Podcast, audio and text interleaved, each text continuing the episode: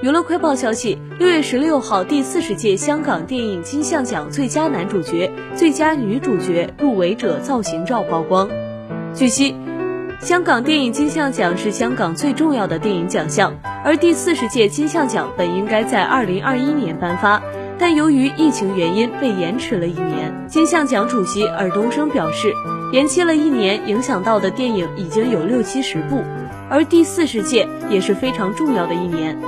所以今年虽然疫情依然存在，但也要把颁奖活动完成。据悉，电影《智齿》是获得提名最多的一部电影，《智齿》由郑宝瑞执导，林家栋、刘亚瑟等人主演，讲述的是从学校毕业的任凯和刚复职的展哥两人组成搭档，一起调查连环凶杀案的故事。